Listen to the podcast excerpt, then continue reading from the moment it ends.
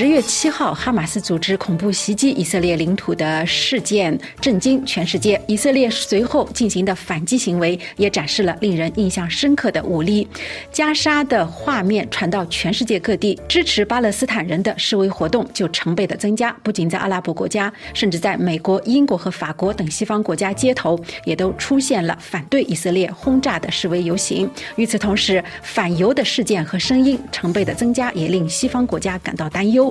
哈马斯组织公布加沙地带死亡人数不断的增加，也让以色列是否过度使用武力，能否以野蛮来回应野蛮，或者以色列的军事反应是一个政治或战略错误的议题，都成为了讨论和关注的焦点。那么目前在乌克兰战争和以哈战争同时进行的背景下，全球是否正在出现新的政治格局？本台法语部的地缘政治节目的主持人 Marie France Chatin 最近就相关的问题专访了法国国际关系研究所和世界政策会议的创始人兼主席蒂埃里德蒙布利埃先生。本次国际纵横节目就介绍此次专访中的部分内容，欢迎收听。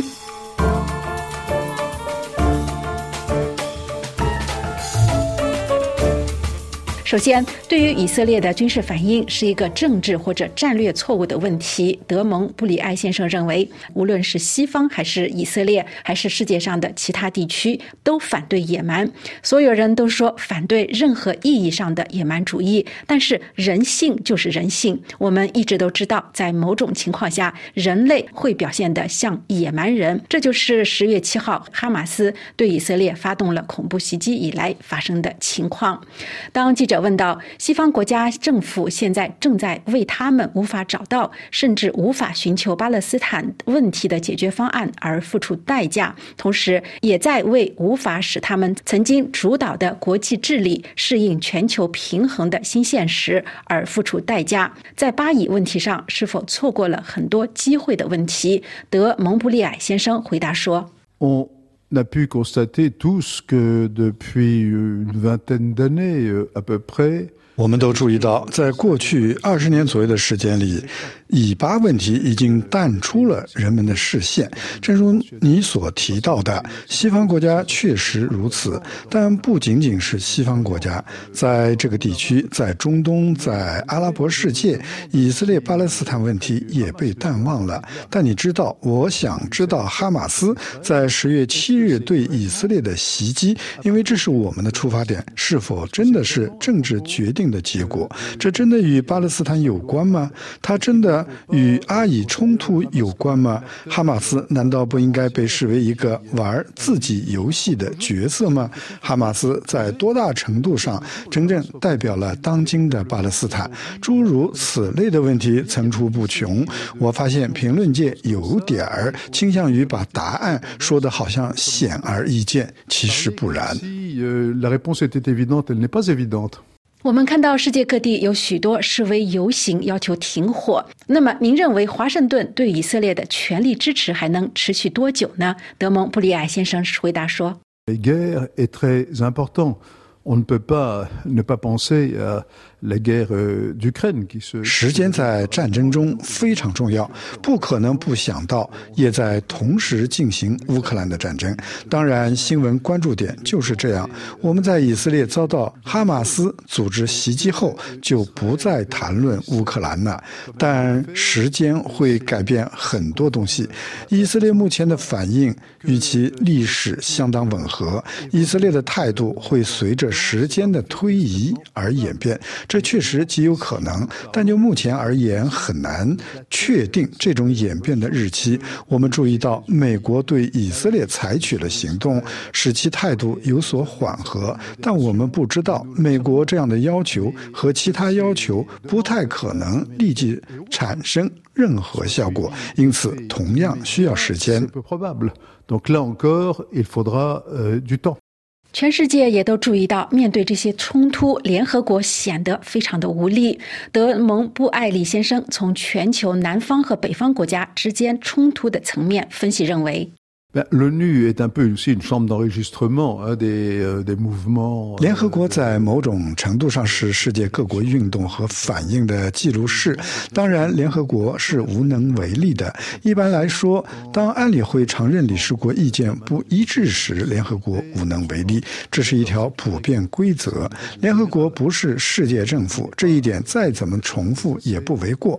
但我认为最重要的是避免将一切混为一谈，这是一个巨。巨大的危险，因为我们可以看到，无论是乌克兰战争，还是现在以色列和哈马斯之间的战争，被描述为全球南方对西方的敌意已经加速了。这是我们观察了一段时间的现象。显然，这两场冲突起到了加速器的作用。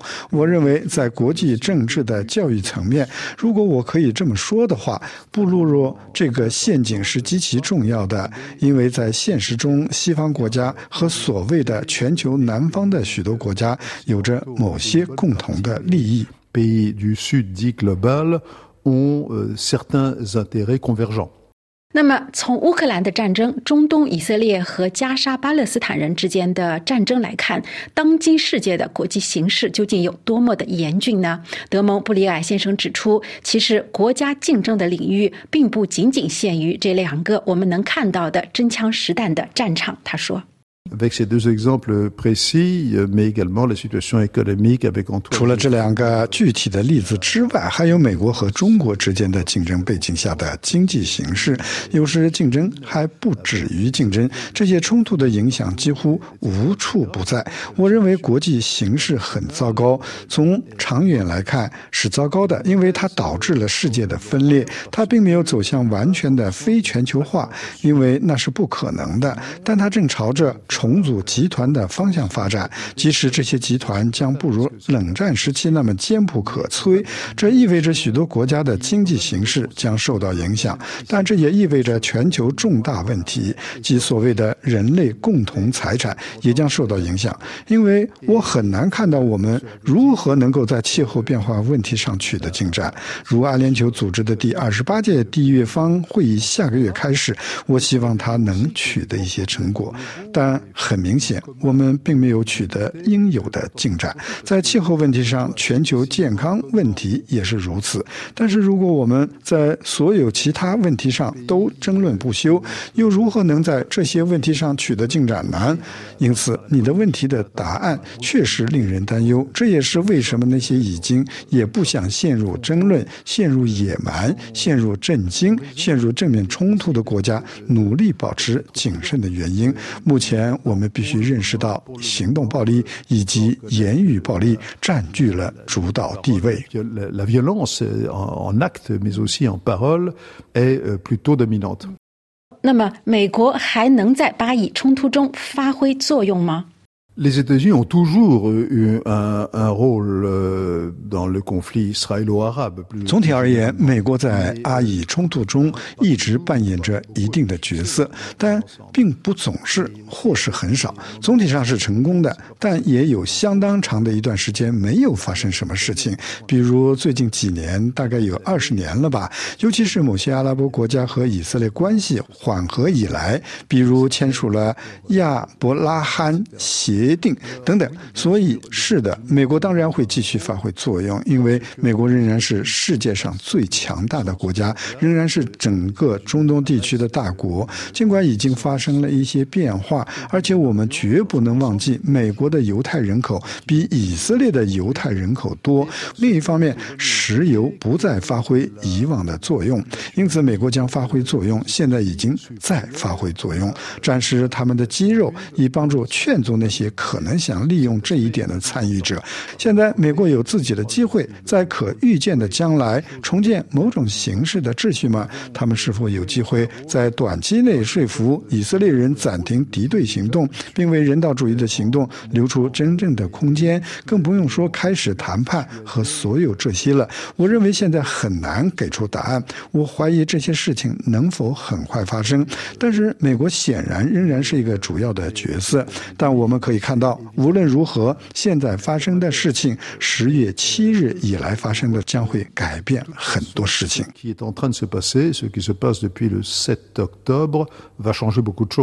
对于中国在中东局势上表现，德蒙布里埃先生认为中国非常非常的谨慎。正如一些评论家所说的那样，中国人咬紧牙关，对自己的根本利益非常的坚定。从外交角度来看，他们也是同样咬紧牙关，但在表现形式上却是非常的谨慎。他们不愿意以任何方式偏袒任何一方。尽管官方持谨慎的态度，在加沙战争的背景下，我们是否能够预期中国、伊朗和俄罗斯之间的地缘政治的三角关系会得到加强呢？德蒙布里埃先生分析认为，这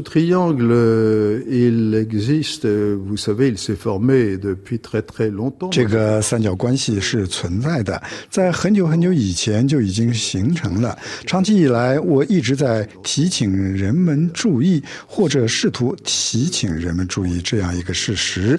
如果我可以这么说的话，西方国家帮助将伊朗和其他国家推向了中国的怀抱，因此我们所看到的在某种程度上是来自遥远的趋势的顶点，但现在这就是现实本身。情况比这还要复杂一些，因为我们需要提醒大家，早在十月七日之前，伊朗和沙特阿拉伯就在中国的主持下达成了和解，这让许多观察家和政府大吃一惊。因此，这比中国、俄罗斯、伊朗三角关系更为复杂。